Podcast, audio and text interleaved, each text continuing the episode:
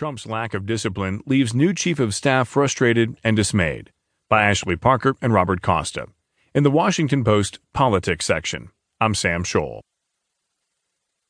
As the new White House Chief of Staff, John F. Kelly routes all calls to and from President Trump through the White House switchboard, where he can sign off on them.